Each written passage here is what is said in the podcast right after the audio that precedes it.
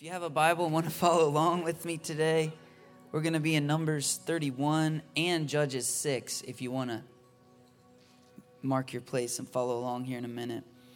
Um, this is our last Sunday in this building for a while.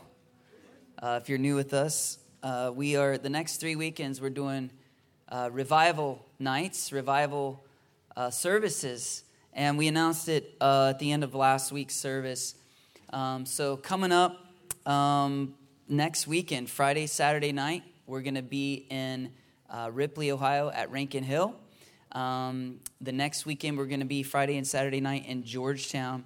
And the next weekend will be Friday and Saturday night here in our home court, home team, Mount Orab Park. We're super excited about it. I shared a little bit about why we're doing this last week. Amos 3, verse 7 the NLT version says, Indeed, the sovereign Lord never does anything until he reveals his plans to his servants, the prophets. And so, people who are prophetic, God will give downloads to them to speak out what he's wanting to do. Um, and that could be dreams, visions, ideas, words. Um, and very often we'll start talking about it, and then God will confirm it, and then we move forward. And that's kind of what happened with this. And I shared uh, one of our ministry team members had a dream a year or two ago, kind of about this stuff. Um, another ministry team member had a real strong prophetic word from God about a month ago or so. And then a few weeks ago, um, I was praying on a Wednesday in one of our prayer times uh, here. Actually, it was July 6th, it looks like, because I wrote down the date. Um, and I wrote down all this after it was over because it was such a strong prayer time, such a strong experience. Um, we were finishing up that morning, and I want to read you my notes of what, what happened in that moment. Um, we were finishing up prayer. We'd been here almost two hours at the 5 a.m., so it's going on 7. And, you know, I was winding down. We were all winding down, like, you know, time to get on with the day, right? And uh, right before we ended, I felt the Lord say to me, um, Pray for this nation. And I've prayed a lot for this nation. And so I was like, ugh. Like in my mind, I was like, I'm if I get going praying for the nation, there's a whole lot to pray for. I'm going to be here another hour or something, you know? Like, and I was kind of like, oh, Lord, I'm not really wanting to pray for the nation this morning. We prayed about a whole lot of other stuff. But I was like, okay, all right, you know, surrender in that moment, pray for the nation. So I started praying for the nation. And very often, you know, I start with leadership, the president, vice president, the cabinet, praying for the nation, right? Praying kings and all authorities, as Paul says.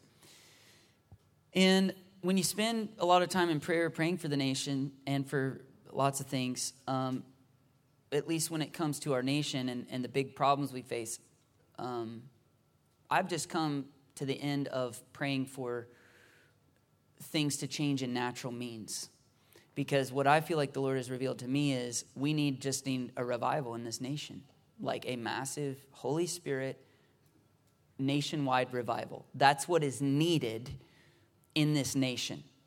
Uh, to, to, if I could say it this way, to save America. And uh, when I say that phrase, uh, some Christians, well intentioned Christians, would judge me as being a nationalist and judge my intentions. When I say save America, I don't mean save the government of America, I mean save American people. And if our culture is this bad, um, that's not looking real good for millions and millions and hundreds of millions of people for eternity. And so I care about people. In fact, I was praying for the government one day, not this particular day, and I felt like the Lord said to me, Don't pray for the government, pray for God's government. And he reminded me that in one of the most oppressive governments in history, the early church spread like wildfire and saved hundreds of thousands of people within a few decades of Jesus ascending to heaven. And so, even in oppressive governments, we are to pray for God's government, the, the, the kingdom domain, rule and reign of Jesus in the hearts of people. And, and, and, we will pray for our, I don't think he was saying don't pray for the government at all. I think he was saying shift your focus, right? Because his, his word tells us pray for kings and all those in authority but he was telling me you need to pray for my government my rule and reign even in those people's hearts don't in other words don't just pray joe biden makes better policies so our gas gets cheaper pray for joe biden's soul right Pray, pray for the cabinet's souls. Pray for the fear of God and the conviction of the Lord on them. And, and so I'm just giving you a backdrop to, I got into that prayer time and I've prayed for the nation a lot. So, you know, I'm pray, pray for the leaders and then I'm like, God, we need a revival, you know? And then I, and then you get helpless because no person can bring about a revival. It has to be a sovereign move of God, not by might nor by power, and that's human power or strength, but by the Spirit of the Lord. And so then you just get desperate. Lord, pour out your Spirit on the thirsty ground. Lord, rend the heavens and come down. Lord, baptize us in your Spirit. Holy Spirit, we need an outpouring. We need a revival, Lord. Only you can do it. And all we can do is intercede and wait on you and stay in that upper room until it happens. And I've prayed that many times. And so I, I jumped right to that. Like, ah, forget, just bring a revival. Do it already, Lord. And as I was praying, I, I thought of Evan Roberts and uh, in the Welsh revival, he asked God for 100,000 souls, which in proportion to population was a ginormous number comparative to today. And I was inspired by that. And I said, God, my faith was rising through prayer. I said, God, I ask that you give us 10 million souls in America this year. Do it, God. You know, my faith was rising. And as I was praying that, I saw this huge, in my, like a mental vision, real strong. I saw a map of America and I saw a tsunami wave, and it was going from like Michigan down to through Ohio down south. And it was, it was flowing and it was going westward. And uh, I had the thought in that moment tsunamis are created by earthquakes, usually, you know. And so I pray, God, shake this world and send a wave of revival across this nation. Right after that, I had a vision of myself preaching outdoor in, in local parks, and I heard God say, Do two nights in each town. And I kind of knew what he was referencing, and I was waiting on him. And then I saw this mental picture of a map of Brown County, and I saw Ripley, Georgetown, Mount Orab. I was like, What about the other towns? And nope, just those three. Boom, boom, boom. And so, as I mentioned, this coming Friday, Saturday night, we're going to be on Rankin Hill. Uh, and I, there is one change to the times of that. Both of those nights are going to be at 7 p.m. because the Rankin House is actually open till 5 p.m. And so um, we will be there both of those nights at 7 p.m., starting at 7 p.m. The, the other two weekends, the Friday nights will be at 7, and the uh, Saturday nights will be at 6 p.m. So we'll start a little earlier on Saturday because God's going to do a whole lot um, and so we want to make sure that anyone coming from other churches can be fresh as a daisy for their church services on the next Sunday mornings and uh, take the Holy Spirit fire of God back to their home churches with them. Amen. Come on, somebody. But those are our church services for the for the weekend, so we won't meet on Sunday mornings. Maybe some of y'all should go to other churches on Sunday morning take some of the Holy Spirit fire of God and just spread it around. That'd be awesome. So let's dive into Numbers 31 and Judges 6. And I want to preach on, title my message is The Coming Revival. It's real creative. The, the one that's coming next weekend or today, a little later today. Um, Numbers 31, the Lord said to Moses, take vengeance on the Midianites for the Israelites. After that, you'll be gathered to your people. You got one major battle left to fight, Moses. Then you're going to die. You'll be with me in the spirit, is what he's saying. And so, what he's referencing is these Midianite people who, you know, prior to this had seduced the Israelites into major sin. And if you remember that story, Balaam, the false prophet, had been hired by Balak, a enemy king, to curse the people of God. And he actually went to do it, and it, the Holy Spirit was so overwhelming him, he, he went to curse them, and what came out was blessing. I love that story. Three times he blessed God's people, and he was paid money to curse them. And uh, I love that story. I love it. I love it. I love it. An undeserved curse does not come to rest, scripture says. So if the enemy's cursing you, accusing you, the accuser of the brethren has been cast down. Amen. For those of you who are saved believers, um, if other people persecute you, curse you, you don't need to get fleshy with them and fight with them. Hey, you let them say whatever they want, all right? An undeserved curse does not come to rest. You can bless them. And so Balaam ends up blessing the Lord's people, but we learn later in Scripture that he Balak, the king that hired him, was really upset about this. He's like, What are you doing? well, I told you to curse him, you know?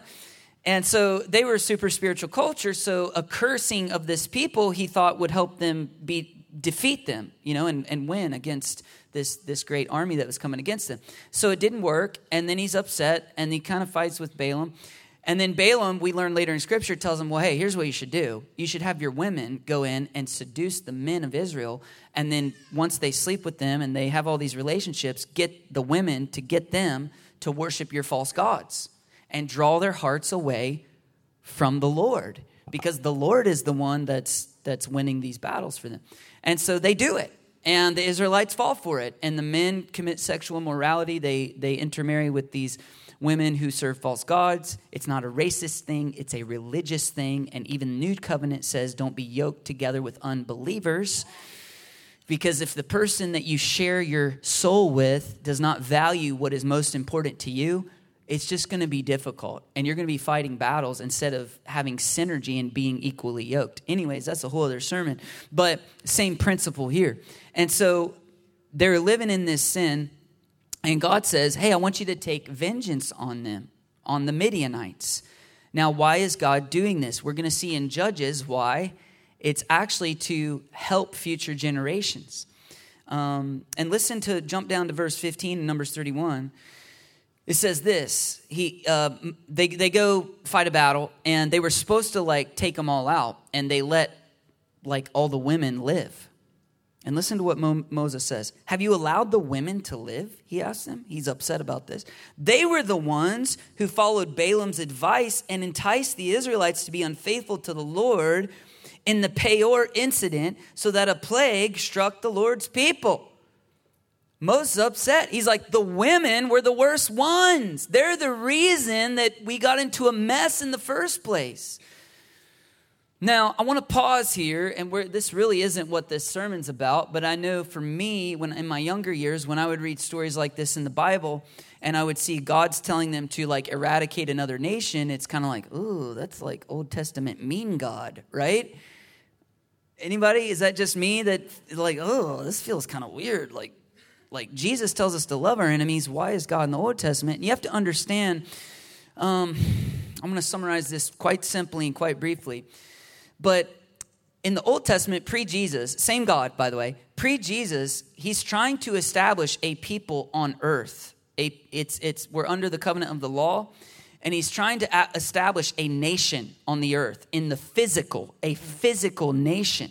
And so warfare was, you could say, quote unquote, needed. Why? To establish this nation, to bring about the Messiah who would fulfill uh, the old covenant, the first covenant, the covenant of law, and bring about the greater covenant, which is the spiritual covenant, right? So he's trying to establish this nation, and you've got all these enemies coming against them. And you also have to understand, scripture tells us that these Canaanite nations and the Midianites as well would fall into this category, were extremely evil. And I don't know if we have a category in our modern day because of the way that the salt of the gospel and the morality of the scriptures has influenced worldwide culture. Modern Western culture has been so influenced by Christianity that our culture is actually a lot more civil and moral than even a lot of these cultures back then. And you can, that's a whole other study on history to get into. Um, but scripture tells us that a lot of these uh, cultures would like sacrifice live children to the god Molech, right? A stat- bronze statue of a god with his arms out, and they would put children, right? Zero to five years old. This isn't abortion, right? Although abortion, I would say, is just as, as bad as about what I'm about to say. But they would lay children on this and light a fire under it and let those bronze hands heat up and cook these children to death. As a, that's the type of, are you getting the picture? Uh, sexual immorality on a scale we can't imagine in America. Go read the story about Sodom and Gomorrah, and you'll start to get a picture. These were Canaanite nations at that time. Same types of things. And so some skeptics and cynics uh, read the Old Testament and go, oh, God said kill nations, and, and he told his people to do warfare and kill people. I could never worship a God like that. Let me ask you a question. Was America justified to commit warfare against Adolf Hitler and Nazi Germany in World War II? I think most people with common sense would say yes. Why? Because they had really they were really evil. They had evil policies, right? And so they were partnering with that evil to a great extent. They were exterminating millions of Jewish people, and it wasn't just Jewish, it was handicapped, it was people of color. Hitler just liked the Aryan race, the, the white folks, right? And, and even different uh, ethnicities of white folks, right? And, and he was very narrow in his view. They were killing, slaughtering, genociding millions and millions and millions of people. Were we justified as a nation to judge these acts as evil and then act in the natural to stop them? I don't know. Is a police officer justified to stop someone who's shooting someone else? Shooting someone else. I just saw a video this week. Unfortunately, I saw this. it was like a news video of a guy walking into a barber shop and he started shooting the barber, and the guy in the chair jumped down and he turned around. He had a gun and he didn't know he was concealed carry, and he turned around and shot the guy shooting the barber. Now, he was an off duty police officer. Now, is, he's not going to suffer consequences for that. Why? Because it was it's against the law to kill people, right? And so this guy walks in, starts committing murder. Judge and jury is it, he's caught in the act. Somebody stop him, right? So is that guy justified? I think most people would say yes. He was justified to do that. Were we justified to stop Adolf Hitler? Yeah, I think most people would say we were justified to do that to, to bring justice on the earth, right? The governments of the earth don't bear the sword for nothing.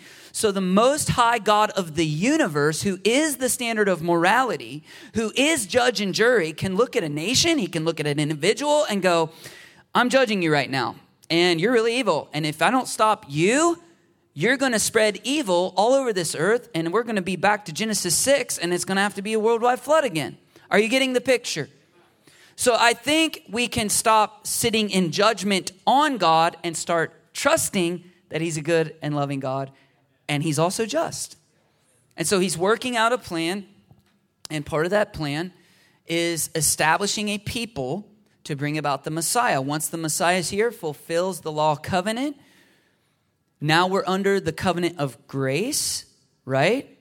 And so now we don't god doesn't need to establish a physical nation because now he's done what he's needed to do to create his spiritual children all christians all believers in jesus are spiritual israel scripture says we're adopted sons and daughters through the blood of christ and so God doesn't need the physical nation anymore. Our battle is not against flesh and blood, it's against principalities, spiritual forces of evil in the heavenly realms. By the way, that was true back then as well. All those evil nations were under the influence of principalities, it was demonic in nature. But again, just painting a picture theologically, helping you trust the scriptures and trust God as you read stories like this that are a bit disturbing to modern ears. Amen? All right. So he tells them He's basically telling them, commit justice on these people. They've, they've done, they're, they're evil nation. They're committing evil against you. They're going to drag you down and keep you from establishing the nation in the promised land. They're not in the promised land yet, right? And they don't take out the women. And so Moses says, uh, Have you allowed the women to live? In other words, this would be like America, World War II. We defeat them, we, we take out the nation, but we let the Nazi SS officers live. right? It's like, wait, you let Hitler and the SS live? Are you kidding me? They were the ones that were the problem. Are you tracking with me? All right. You're still disturbed by the story, I can tell. Ah, it's another sermon. Let's keep going. And so Moses is like, this, this was the problem in the first place. They do not do, here's the point they don't fully obey God. In Moses' generation, they don't fully obey God. They don't fully fight the battles they were called to fight. And eventually, they get to go into the promised land, so they think it all worked out. But what they didn't realize was just a few generations later, now they've created a whole other problem for their children's children's children's generation. And let me show you what I'm talking about. Man, I'm wanting to preach that right now, but I got to show you this scripture in, in, Judges 6. So jump to Judges 6.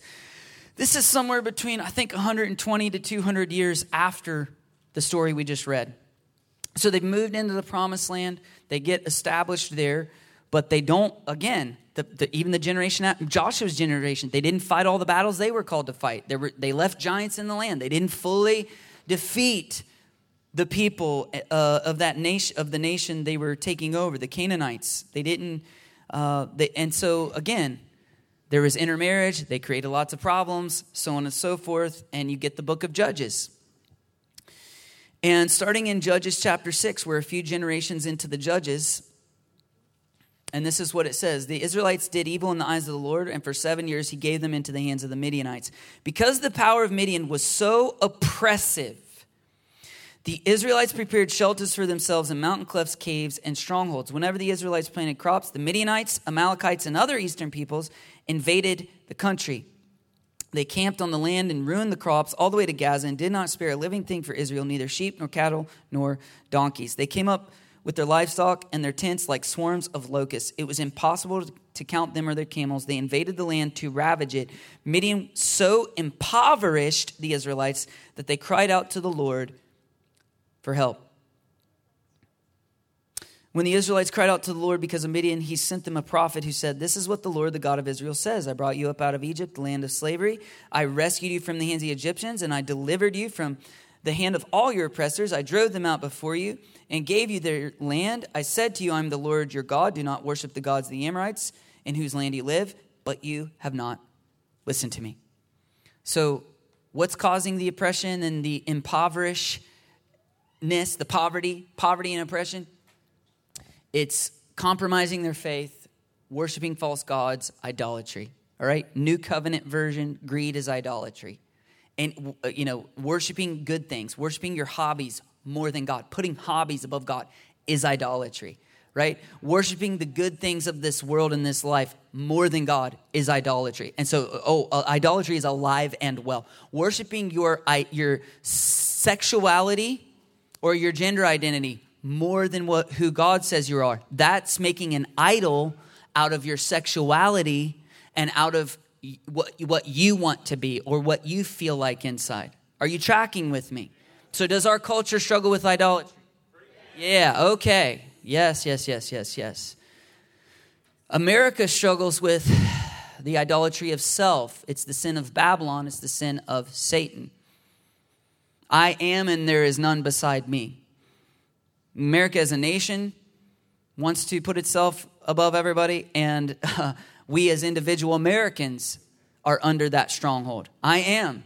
The individual, moral relativism, the individual is the determiner of truth. Man, I can't get on that. We will not get to what we need to get to. But that is idolatry in America, right? That's the main idolatry, and that is the, the devil's idolatry. That's greater than making a little, that's worse, I should say, than making a little wood statue and bowing down to it. It's pride. It's the sin of pride, which was the devil's sin. I know what's best. I can determine right and wrong. And so the Midianites were oppressive, and they were, they were causing oppression, massive oppression, and, and poverty, okay, in the nation. All right, let's, let's keep reading, and then, we'll, then I'll preach the rest of it. Let's do that verse 11, it says, The angel Lord came and sat down under the oak in Ophrah that belonged to Joash the Abiezrite, where his son Gideon was threshing wheat in a winepress to keep it from the Midianites. Winepress was a pit in the ground. So he's down in there. You're supposed to thresh wheat up on level ground where the wind can blow the chaff away. So he's down in there. His work is a lot harder. Why? Because of the oppression of the enemy. He's living, he's living his whole life under the oppression of the enemy. He's living in the promised land where it's flown with milk and honey, but he can't even enjoy the freedom and the blessing of God. Why? Because of the oppression of the enemy. And so he's threshing wheat down in a wine press, probably used to it, probably not thinking much of it. It's his life. It's been his whole life he's been doing this. When the angel of the Lord appeared to Gideon, he said, The Lord is with you, mighty warrior. Verse 13 Pardon me, my Lord. Gideon replied, But if the Lord is with us, why has all this happened to us? Where are all his wonders that our ancestors told us about when they said, Did not the Lord bring us up out of Egypt? But now the Lord has abandoned us and given us into the hand of Midian. The Lord turned to him and said, Go in the strength you have and save Israel out of Midian's hand. Am I not sending you? Pardon me, my Lord, Gideon replied, but how can I save Israel? My clan is the weakest in Manasseh, and I am the least in my family. The Lord answered, I will be with you, and you will strike down all the Midianites. Everybody say, all the Midianites. Leaving none alive. What's his point? Gideon, your nation is suffering because a previous generation did not finish the work that God gave them to do. Your parents were complacent in their faith, they stopped short of where God was calling them to. I'm calling you to finish what your parents, your grandparents, and their parents' generation started, and you're going to finish this. You're going to defeat all of the enemy. That's an exciting calling. That's what God is calling him to. You see, because the previous generation, 100, 120 to 200 years prior, did not finish the job, the Midianites repopulated, and guess what? Even more populous and, and even a bigger problem in Gideon's generation. Massive, massive oppression, totally impoverished the nation.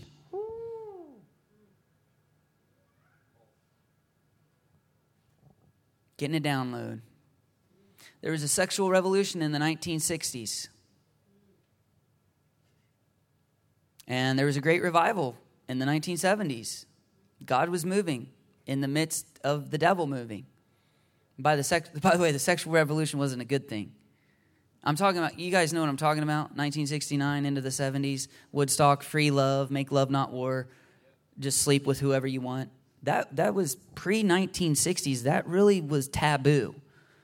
And so the devil was really doing something, and culture, there was a massive cultural shift. All right? And it, in fact, it, it impacted every area of culture.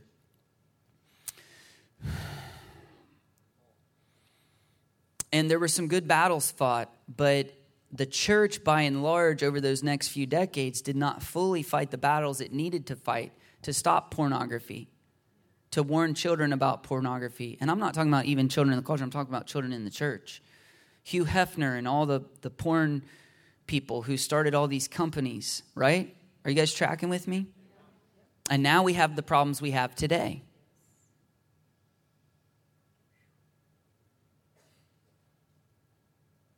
Now it's our generation.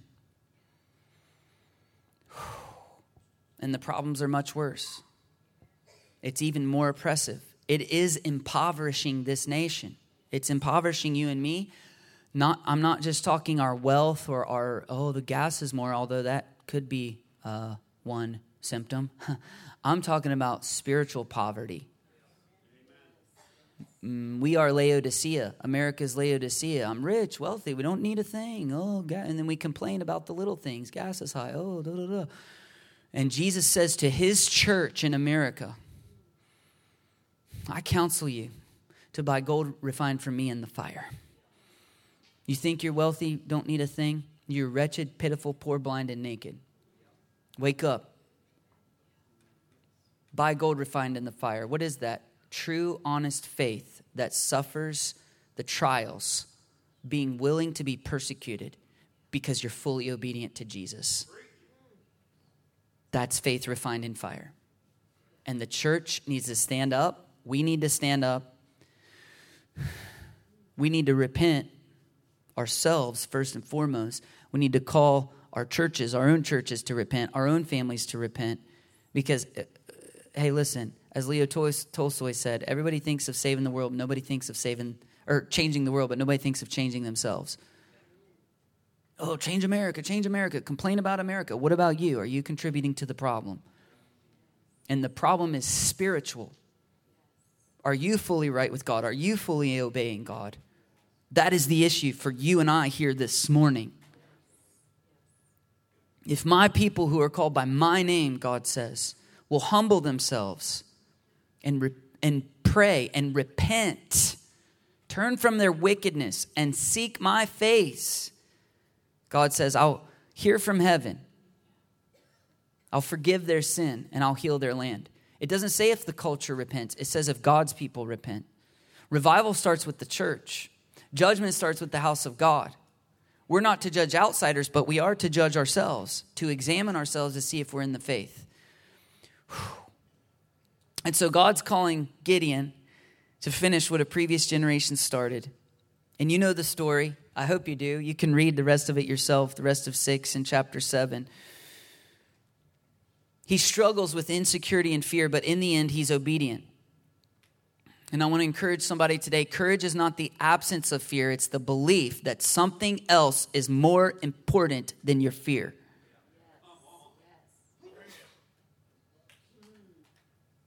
Courage is obeying God no matter what you think, whether you feel like it or not. Man, there are some people in this church that are so courageous leaders in major companies in the Cincinnati area who are over lots of people, have major responsibility, who are being told to promote Gay Pride Month and have their departments promote it. And they are refusing. Two people in our church in this situation, and they're at risk of losing their jobs. And I say, well done. Stand firm. Pray for them. Pray for them. They told me this just a couple weeks ago. I found this out, and I was like, Praise God. We're being salt and light. Praise God. And I told them, I'm so proud of you. You're being salt and light. This is salt. This is light. Stand firm, stand firm, stand firm. And so Gideon has courage. And listen, it's the courageous attitude is even if he does not, Shadrach, Meshach, and Abednego, right? We will not bow down and worship your idol dude. And our God is able to save us. But even if He does not, we're not going to do this. So, courage is even if God doesn't move, even if I'm called to be a martyr, even if my job is called to be a martyr, let me tell you something, school teachers. You need to stand firm. You get furries in your school, do not comply. Do not comply. No, I will not treat you like a dog or a cat. You're a person if I, as a Christian who actually know that's a stronghold of a, a, demonic stronghold in your life, I'm actually going along with it by, okay, little kitty cat, go to the office and get your hall pass, and okay, don't do it.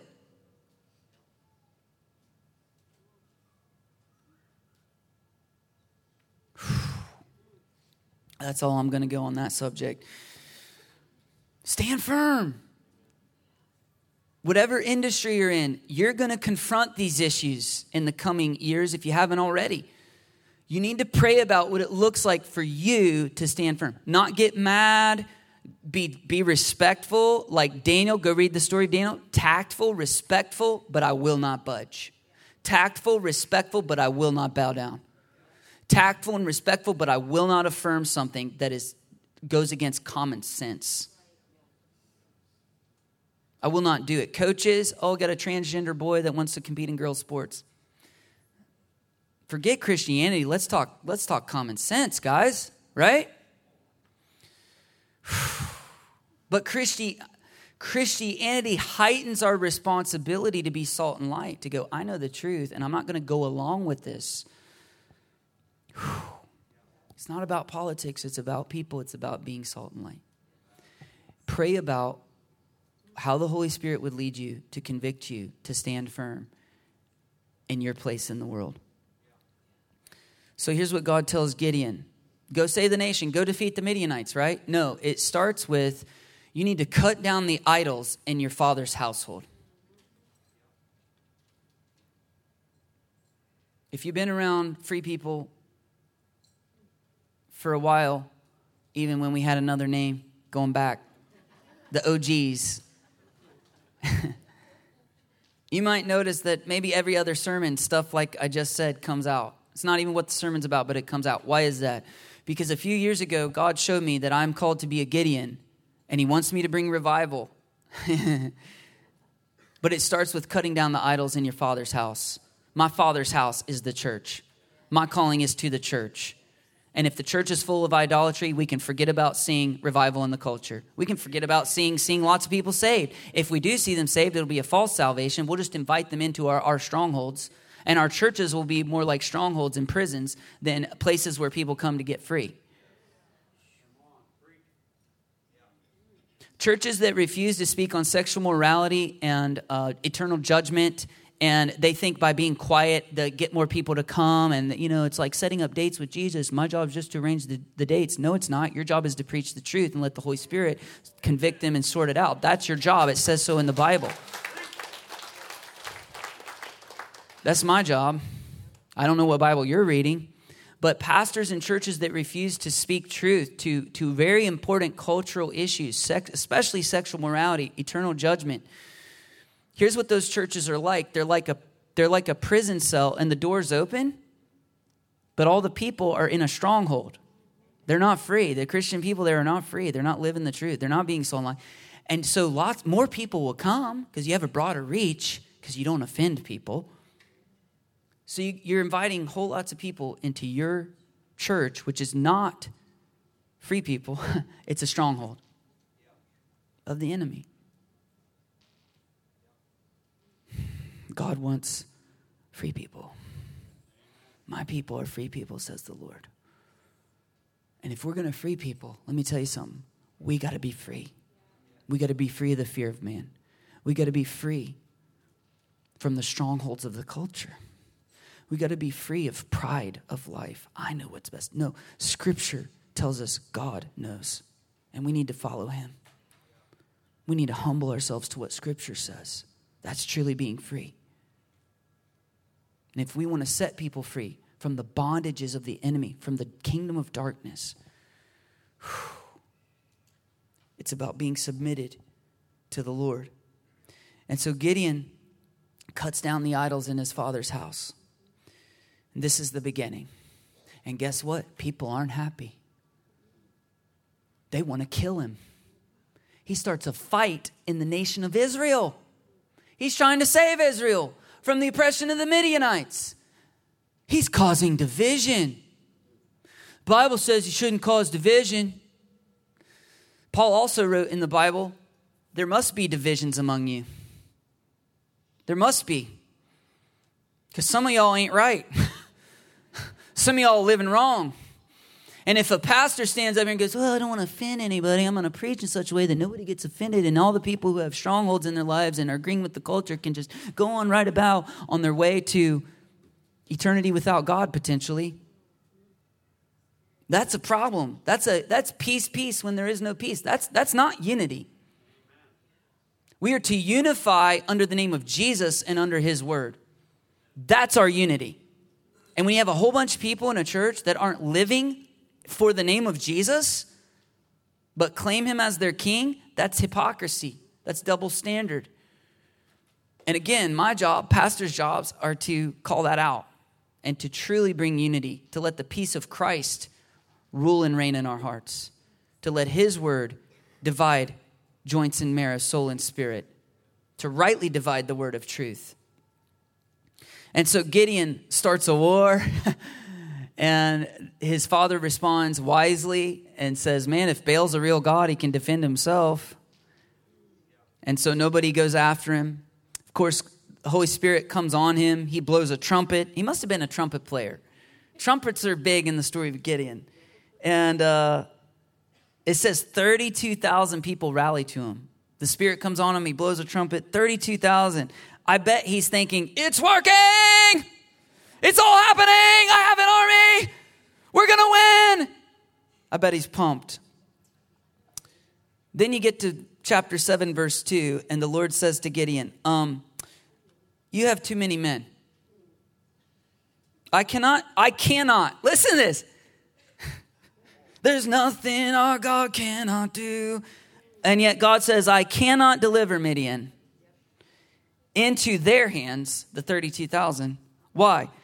Or Israel would boast against me, saying, My strength has saved me. Now, is it true that if the 32,000 stay and they actually win, that it was still God that did it all? Yes, because they're actually facing hundreds of thousands of soldiers if you read the story and understand what it means when it says they were like sand on a seashore. Hundreds of thousands versus 32,000. That's still a God miracle victory. But they have enough men to think that even though it was really God behind them doing it or going out in front of them and doing it, they'll think it was them. They'll think it was their plan. They'll think, oh man, we're just awesome. We have so many good warriors. That's what it was. And they'll start to take the credit. And so God says, I'm not going to let that happen. I'm not going to let that happen. So he says, anyone who's afraid can go home. 22,000 of the 32 go home, down to 10,000 now. Now Gideon's probably thinking, uh oh, I was kind of I was kind of hoping to start with 32 and then like go up from there to like 320,000 maybe. Now we're down to 10,000. And then God does this weird sorting technique. He says, take him to the river. There, oh, by the way, there's still too many. Got to sort them again. Take him down to the river and have him drink. And the text in the NIV, at least, is, is a little confusing. And, and here's what I believe it's saying He says, Take those who lap like dogs there's only going to be, and he counts them, there's only 300 out of the 10,000. The rest are more civil people who are doing the whole hand scoopy thing. If you're kneeling down at a river, are you sticking your whole head in there? Or are you are you lap are you doing this? Are you getting the hands cupped and you know, okay, hey, I'm a warrior, but I'm a civilized warrior, right? And I believe, actually, studying this this week, God gave me revelation to it, and I believe that it was actually the ones going like the dogs, getting their whole head in there, that God chose. And there was less of them. Why? Because it's a natural thing to, to not want to look like a barbarian, right? Act like you got some manners, right? It's interesting, the revelation I had was what would cause 300 of them to get to the river and not use their hands and shove their whole face down in there. You ever see kids playing soccer on a hot day? And there's a, a Gatorade five gallon cooler, and there's some cups right there. Some of the kids go over, kind of the lazier ones. They get a cup, and while they're doing that, the one that's been running his butt off runs over and just goes, ah! Why? Because he's been working. He's thirsty. Ain't got time to get a cup. It would have took me five more seconds, but I ain't got time for that. I'm too thirsty because I've been working hard. So God sent everyone who was courageous but had some fear, He sent them home. I want the fearless ones. God sent the ones home who were fearless, but they cared a little bit too much what everybody else thought of them. He wanted the undignified ones. He wanted the ones who would work for him because mm, the harvest is plentiful, but the workers are few. And to bring in a harvest for God, it's work. He wanted the thirsty ones who were working for God who are seeing and do some stuff and they're like, no, this we will not, we will not be satisfied with this. We want full deliverance. We want the fullness of God. And I've been working and I've been praying to see it, so I'm a little more thirsty than everybody else. And so when I get to that river of God, oh, I'm going all in. Ain't got time for a cup. I don't care what people think, and I'm not afraid. That's who God's looking for. The Gideons the 300. Sparta's got nothing on these 300. And so God takes these 300 and he says, That'll do. That'll do. And he uses them to bring about this great victory. Now, the battle plan was a bit interesting. Remember that part? They don't have swords or they don't have any weapons. None. No weapons. Why? Because our weapons are not the weapons of this world. They had trumpets. Again, if this was David, they would have had lyres, which is like a, a guitar. All right, so I'm with David. I'm a guitar guy. But Gideon's a trumpet guy. All right, he's like Miles Davis. All right, so they had trumpets. They had clay jars, and in the clay jars, they had torches. And this was the battle plan night before. I love God's grace. Gideon, if you're still afraid, if you're still insecure, take your servant and go down to their camp and just listen. And he overhears a dream that one of them has of them getting defeated by, by Gideon. And one of them goes, Surely this is nothing other than the sword of Gideon, and God's given all of us into his hands. The enemy sent to defeat them can't do anything but bless them. That's interesting. And so he goes back and he's like, This is it. And he rallies his troops. And he says, Guys, get your trumpets and your, your, your clay jars and your torches. It's on. And I love this phrase. He says, When we start, when I give the signal, this is a leader right here. Watch me. Do what I do. It's in the scriptures. That's what he says. Watch me. Do what I do. Blow the trumpet. Right? Put that down. Light the torches. Break the pots. And say, For the Lord and for Gideon. And then what? Then when do we get our swords and win? Slaughter, we don't. Just by doing that, just by being obedient to a plan that in the natural makes no sense, God is going to defeat the whole army for us. Woo.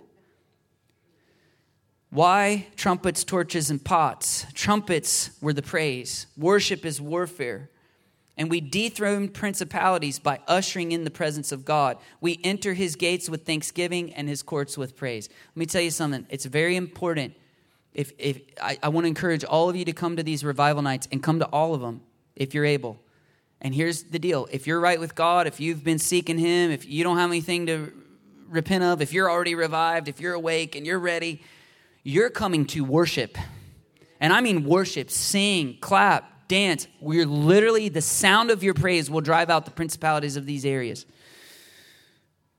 Why the torches? It was the light of God's presence, the fire of God, the power of God, the might not by might nor by power of man, but by the Spirit of the Lord. Tongues of fire, the rushing and violent wind, and outpouring of his Spirit, a move of his Spirit. And that's what happened when the enemy was confused. Why the pots? The clay pots represent us. We hold this treasure in jars of clay, and it represents our service. And they broke them. God, break our hearts for what breaks yours. God, let me not just live a complacent American Christian life. Eh, the culture's bad, but oh well, my life's pretty good, and I'm going to heaven, so I'm just going to sit and watch Netflix every night, not really care about the hundreds of millions of people in this country that are on their way to hell. How selfish of you. How selfish of me at times. God, break our hearts for what breaks yours. God, give us a revelation that hell is real. God, let us live with eternity in mind, and it will change everything about how you parent your children. It will change everything about the way you do work in your workplace. I had this weird thought this week. I thought, man, if Jesus comes back, like in a couple weeks, I'm, gonna, I'm so glad that we're going after this revival, even though it's a lot more work. Even though it's harder than just coming here on a Sunday morning where everything's set up and we have nice, we have nice lights and even fabricated fog. Like it's just amazing. It's so easy. This is so much more work, you have no idea. And if Jesus comes back soon, I'll be so glad that he will find us doing what he told us to do, no matter how difficult it was. I wonder if you'll be there doing what he's called you to do to intercede, to praise, or will you be where you want to be on a Friday or Saturday night? I don't know. It's important. It's important. And so we break ourselves. We ask God to break us. We go all in, we hold nothing back. And the sound of the breaking, the sound. Can you imagine 300 clay jars up on a mountainside surrounding just boom? It's the breaker anointing.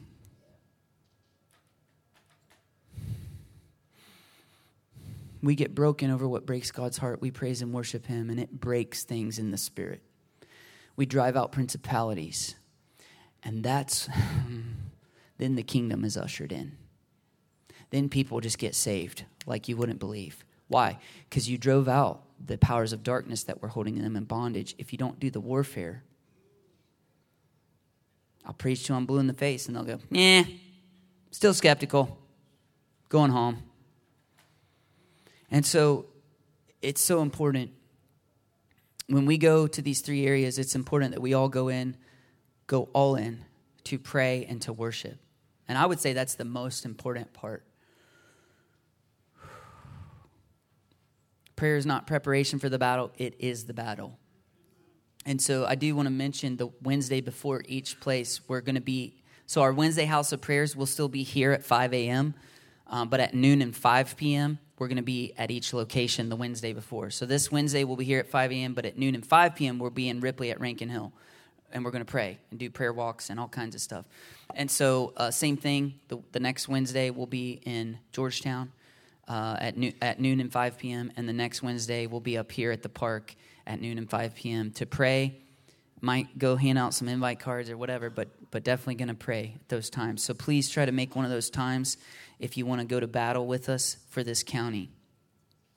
If you're not from Brown County, why are we focusing on Brown County? Because uh, God told us to. it, it, we are a regional church, but um, we draw people from like five, six county area and that's awesome. I love that. Um, but if we can't, Brown County is like our Jerusalem, and then Judea and Samaria, and then to the ends of the earth. It, it'd be like trying to win the world, but you can't even disciple your own kids, right? You got to start with you, then go to your family, then this is our county, then to the ends of the earth, right? So we got to start here. So if you're not from Brown County, let's say you live over in uh, Clermont County or or one of the others, you know who you are? You're the Reubenites, Gadites, and the half tribe of Manasseh and you can go read their story in Numbers 32. But they were these two and a half tribes of the nation of Israel who had good land on the east side of the Jordan, which was not in the promised land. But they're like, man, we kind of like this. Can we just settle here? And God basically tells them, yeah, but all your men first have to go in and fight the battle for the promised land. And once the battle is won, then you can go back and have the land that you wanted. And let me tell you something if you're not from Brown County, you're a Reubenite, a Gadite, half tribe of Manasseh. You come to these revival nights. You help us take this county for the name of Jesus. Because a breakthrough in this county will cause a breakthrough in the surrounding areas. Because we're digging a well of revival here. It's going to spring up. It's going to become a river that flows, and this whole county will be impacted, but the region around it will be impacted. Are you tracking with me? And so you're like, man, I'm not from Brown County. I don't, I don't get the passion behind it. That's all right. Come fight with us. And then later we'll come fight with you. Amen? I want to close today by just telling you a little cool prophetic heritage. This is our time. God showed me this past week, even, that this year is really important. I feel like He showed me why he he highlighted you're doing this this year over the last couple weeks even though the timeline was short it would have been like oh let's just wait till next year we'll have more time to prepare he was like you're doing it this year and it's so important you may not realize the heritage of freedom that brown county has and the role that it's played in the history um, of this nation um, first of all ohio was conceived in freedom. The Northwest Ordinance of eight, nine, or I'm sorry, 1787. Ohio, you can research this later on your own. It was the first state born free. Every other state admitted to the Union before it had slavery as part of its history at some point. Ohio never did. That's interesting. In the year 1803, a man named Colonel John Poage moved here with his family and founded the town that eventually became called Ripley, Ohio. He had been awarded a thousand acres for serving honorably in the Revolutionary War to gain uh, our freedom from Great Britain. He was a freedom fighter, and though he owned slaves at the time, he actually longed to set them free, which he could not do in his home state of Virginia. So he moved to Brown County, down on Red Oak Creek in Ripley. He settled there, and promptly, one of the first things he did was set his slaves free. He became known as a staunch abolitionist. He joined the fight for freedom. And because he was the founder of Ripley, that, that area, it drew other like minded people. And that's why Ripley became known as an abolitionist stronghold, if you will, uh, in this area. And that's why men like John Rankin, uh, about 18 years later, 17, 18 years later, in 1822, John Rankin moved here from Tennessee and started as a minister in Ripley. And of course, you probably know the story if you're from around here, uh, but he and his family helped free thousands of slaves on the Underground Railroad. You might not realize, though, that he had a friend named Harriet from Cincinnati who would visit him and ask him stories from his work with these slaves that were making their way to freedom. And he told her one story in particular that of a slave who had crossed in the wintertime and the ice, the river was covered with ice, but it was breaking up. And her captors were right behind her, and she had a, her own baby in her arms. And she was jumping from ice block to ice block to get across the river. And this story so inspired Harriet that she wrote a book about it based on this real life person in, that came across in Ripley, Ohio. And that book went on to not only be a national bestseller, but it's the book that Abraham Lincoln said started the Civil War because it showed the nation the horrors of slavery. The book was called Uncle Tom's Cabin, and John Rankin's friend was Harriet Beecher Stowe. So I find it profoundly interesting that people, freedom fighters, and events in Brown County, Ohio sparked a revolution that led to the freedom of all people, not just in this area, but in this whole nation.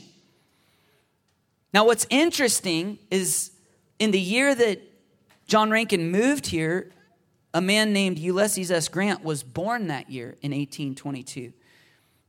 And a short time later, his family moved, settled in Georgetown, which is right here in Brown County. That's why they call us the land of Grant, of course, at, at times. He went to West Point Military Academy, and when the Civil War started, he started as a kind of a lower ranking leader, but he worked his way up, was super successful. And by the end of the war, he was like the main general. And many historians credit him with winning the Civil War. Now, think about that. People and events from this county sparked the revolution that would be the Civil War to win freedom for all people in this nation. And then a man who was raised in Brown County, who said his whole life, that, that'll always be my home, is the main leader that was used to win the war. Now, why am I getting so passionate about that? The influence that people from this county had on the freedom of this nation is just incredible. There's a that is prophetic for what God wants to do in our generation. There is a freedom heritage in this county.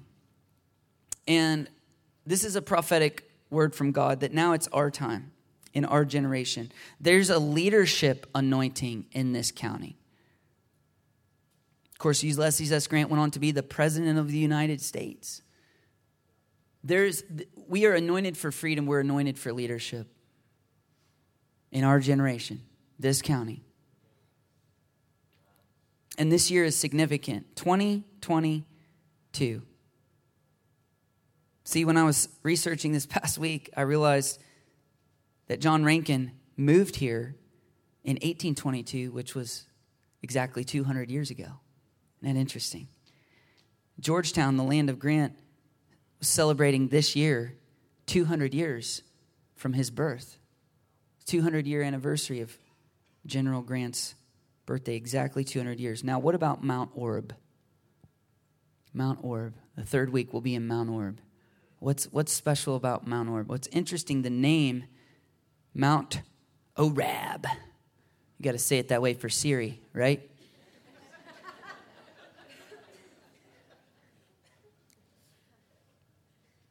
Do you know it used to be spelled with an E originally? And historians have debated where that name came from. Most people think it was from Mount Horeb, and we dropped the H. Now, that's a good name. The mountain of God. That's Mount Sinai, where the Ten Commandments were given. That's awesome. I love that prophetic meeting. I have a book, though. I read it the year that I moved back here to start this church. History of Brown County, written in 1883. There's a chapter on it about the churches of Brown County, the heritage of this area, and every single town in this area, how it came into being. And there's debate about where the name came from, but the earliest account is that it's actually from the story of Gideon. And it's named after the rock at Oreb, O R E B, where Gideon defeated the enemies of God and delivered his nation from the oppression of the enemy. We are Free People Church. God has said the coming revival shall be one of deliverance, setting people free. So you better get ready.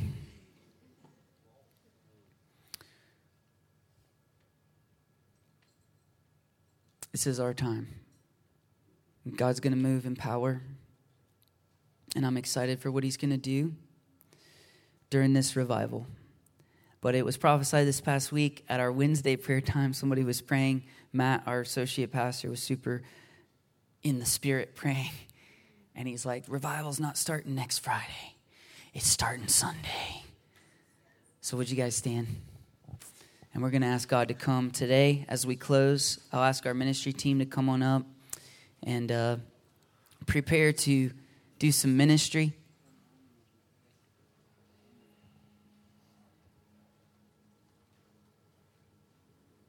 I'm going to do a simple invitation this service.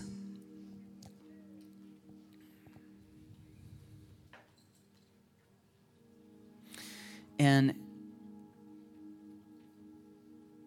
I'm going to ask you if you if you want to receive from the Lord today, just put your hands out in front of you and say this short, simple prayer. Say, Holy Spirit, come. Yes, God. He's going to come on some of you for conviction, some for salvation. To believe the good news that Jesus Christ died for you on the cross, but he is alive and well because he rose from the dead, defeating death in the grave. He's going to come on some of you for healing could be physical, could be inner healing. He's going to come on some of you for deliverance from spiritual oppression, depression, anxiety, suicidal thoughts, anger, fear, addiction, so on. He's going to come on He's going to come on you for what you need and what he's doing in you. And so uh, we have a team member. Would you like to share your story real quick? Yes, I'll just come down. Kathy shared this with me, something that happened this last week, and I said, I think we're supposed to share that Sunday. This is what God is doing. Okay, so on Thursday, I was at a healing service, and um, it's a couple hours away from here. And one of the ladies that came up, that she, um, she basically had pain all over her body from top to bottom. And it, can be overwhelming as if when you're praying and you don't really even know where to start. I've had that happen before, though. Um, I, we have prayed over people that are hurting from top to bottom. I prayed over a man once in a, a FedEx driver. He had got out of his vehicle to go deliver a package and got hit, and his whole body was hurting from top to bottom. And I prayed, I started at the top and I prayed all the way down his body, and, and, and God did move on high that day. So I had that in mind with this girl. I thought, I'm going to do the same thing. She's hurting all over. I'm just going to pray all over her body. So I put my hands at the top of her head and I, I had thought, I'm just going to pray. She had mentioned migraines, but the other things on her body, she didn't give them by name. They weren't diagnosed things, they were just things wrong with her, hurting pain, but n- no name to it. The only thing that had a name was the migraine. So when I put my hand on her head to start praying, I felt like the Holy Spirit told me no not to go down through her body the way I did that FedEx man. You know, because I had a plan, and the human, my human reasoning was, I'm going to do the same thing I did before. But the Holy Spirit was very clear. He said, No, this is an attack of the enemy.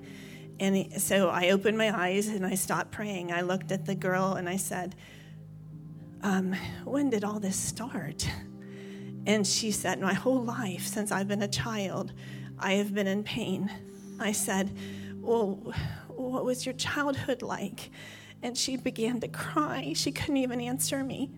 And she just shook and she was so broken. And I just, I knew then it's demonic. It's a demonic attack. The enemy is holding her in bondage. I, I didn't ask her to say anything. There were still a lot of people still in the church. I don't even think anybody had left yet. So I didn't want to embarrass her by asking her specific questions. So I just asked the Holy Spirit to help me know what to pray. So I helped her and I renounced a, a, spirit of abuse, a spirit of shame. And then when I got to unforgiveness, she had trouble with unforgiveness. I could tell it was she was so hurt, and I had to explain to her. I told this girl, I said, "Well, everybody has the ability to be used either by God or by the enemy." And if we have the Holy Spirit living in us, we're used by God. We get the privilege of getting used, getting to be used by God. But if we have the enemy um, if we're not filled with the Holy Spirit, the enemy can use us like a vessel. And that's what happens is when bad things happen, it's demonic. Like when people do bad things to you, they're really puppets of the enemy. The enemy is the one, the evil. You're allowed to hate the evil. But I helped her. I finally asked her, I said, Do you think you can forgive this person? She said, People. She made it clear it was more than one. And um, I said, I said, okay, people, do you think you can forgive these people? And she said she could. So I had her renounce the spirit of unforgiveness, and then I had her take back authority that they had taken from her her whole life. And then when I got to the part where I um, was command, I was breaking the spirit off of her. I was commanding the, the, the release the hold for enemy to release his hold on her. She went to the floor she she went out in the spirit, which is not a really a scary thing if you've never had that happen. I don't. I just want to say it doesn't always happen when we're praying over people, but sometimes it does. And, I, and what my experience is when it does, it's God is doing a mighty work. Yes. So I went down with her, and I and I just kept praying for the enemy to release his hold, and then I prayed healing over her whole body. Everything, every bit of damage the enemy had caused from childhood had to be reversed in the name of Jesus. And when she stood back up, she was totally whole. She was completely whole. She was she was just um, I I caught sight of her as I was praying over other people, and I would see her smiling. Even she she she was just so um, amazed, and everyone there was too. I think I was even amazed. We never get like bored. We're always excited with what God's doing, and I was amazed at like her whole life she's been in bondage under the enemy. And and this and she was set free. It really didn't have anything to do with physical. And i just wonder if there aren't people here that are the same things happening that there you think that it, you are physically sick but it's actually the enemy uh, keeping you in bondage over things that need to be um, renounced and you need to be delivered from. She was delivered in a moment, a lifetime of abuse, and then and the enemy had kept against her. She was delivered in just a few moments and raised up whole and well. Um, and and it wasn't. Um, it wasn't as hard, I don't think, as what she thought it was going to be. I mean, she was able to walk out free. So I just, I think about that song that they sang. I didn't know they were going to sing that song today, but you came in here broken. You can walk out whole you don't have to leave the way you are. So I do encourage you to come up and receive prayer. Do you want me to do that? Why don't you say a prayer over? She's going to pray over you guys and pray if you feel led to pray. And then if you want to receive ministry, come on up. And then everyone else can be dismissed. Okay, so um, I'm, I'm going to walk you real quick through the same thing I walked her through. So, um, and if you are around somebody who, um, you notice starts to sway, help them sit down in their seat. Like if you sometimes when the enemy is releasing his hold, we become light because we've had such a heavy burden on us, and it can make you feel light. So just sit back in your seat if you feel light. Don't um, don't fall. So here's what I'm here's what I'm just. I mean, this is just the way it is. I'm going to ask you um, to repeat after me. In the name of Jesus. I renounce the spirit of shame. I renounce the spirit of guilt. I renounce the spirit of abuse. I renounce the spirit of unforgiveness. I take back all authority that these spirits have taken from me all my life.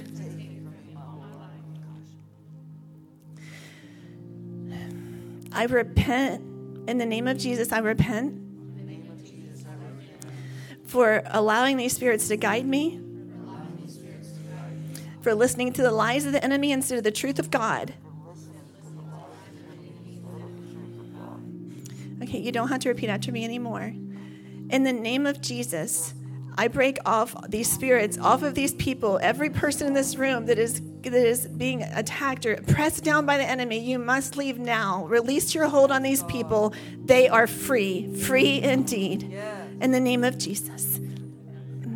Amen.